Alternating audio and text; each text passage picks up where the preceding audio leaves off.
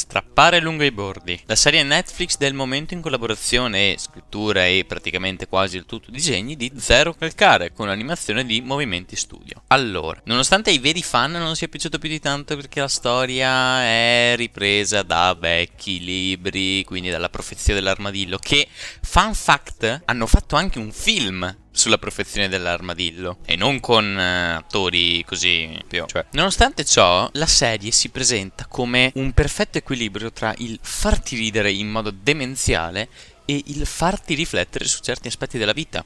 Lo vediamo moltissime volte all'interno della serie. Da adesso ci saranno un po' di spoiler. Per esempio, lo vediamo quando Zero rincontra la ragazza a cui faceva ripetizioni la ragazza topa bicefala che poi è stata tagliata a metà perché non si sono più conosciute. Anche quello lì molto bello questo integrare animali a persone, anche perché tu dà tutto ancora di più un'atmosfera più ilare, simpatica, per poi giungere all'animale con i controlli coglioni della serie, ovvero l'armadillo che rappresenta effettivamente la coscienza di Zero. E forse anche il più famoso di lui ormai credo che per TikTok e Instagram ci siano innumerevoli, innumer innumerevoli video di strappare lunghi bordi. Basta, ho capito che è bella, l'ho guardata, mi è piaciuta molto, però basta, ho capito. Capisco sia giusto anche dargli l'attimo di gloria a zero calcare, però basta, no, comunque, a parte gli scherzi. Bello, devo ammettere una storia veramente bella, anche il finale. Mi ci sono immedesimato molto, mi è piaciuto tantissimo il modo in cui hanno trattato il tutto. Invece dal punto di vista dei personaggi sono anche qui molto felice. Abbiamo un armadillo che è il protagonista indiscusso della serie e probabilmente anche il personaggio che mi ha fatto più ridere con certe pillole di cinismo tipo tutta questa voglia di andare avanti ce l'hai messa in testa al capitalismo e poi ci ha dato la cocaina per stargli al passo. Eh, là io stavo esplodendo tipo Hiroshima e Nagasaki, solo che un po' meno. Però, boom, allo stesso modo. Eh, eh. Oppure, vabbè, la scena è famosissima. Hai scopato? No. Tu sei cintura nera come se schiva la vita quinto Dan. Credo che ognuno delle persone che abbia visto per la prima volta strappare lunghi bordi probabilmente si sia immedesimata più, credo, in secco che in altri.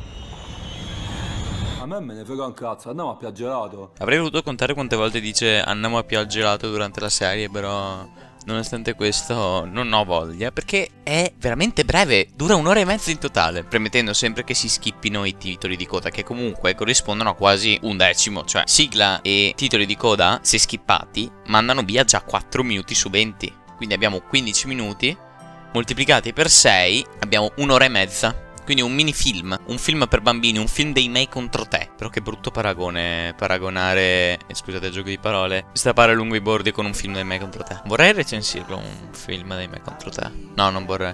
Comunque, tornando alla serie, dialoghi e storia e storytelling molto bella. Devo ammettere, all'inizio il primo episodio, che era un po' più di introduzione, non mi aveva convinto molto, ma dopo si è rifatto subito, già verso la fine di quell'episodio e l'inizio del secondo. Da poi, da lì mi ha conquistato completamente e anzi, questa è una delle poche serie che sono riuscito a finire perché non amo le serie, preferisco molto molto di più i film, perché hanno quel eh, senso di religiosità un po' più completo secondo me delle serie, perché le serie, nonostante ciò, mi sento anche di poter dare effettivamente un voto alla serie e devo ammettere che mi ha superato nettamente le aspettative. Non mi aspettavo tanto dal primo episodio, come già detto, poi con il fatto che è risalito un minimo avevo già le aspettative leggermente più alte, ma andando sempre più avanti è andata sempre ad aumentare, come sono andati sempre ad aumentare gli epiteti e in generale le cose che sente Zero durante la serie, tipo puzzo di piscio, puzzo di sudore, c'ho il raffreddore, tutte quelle robe lì, è stato proprio un climax ascendente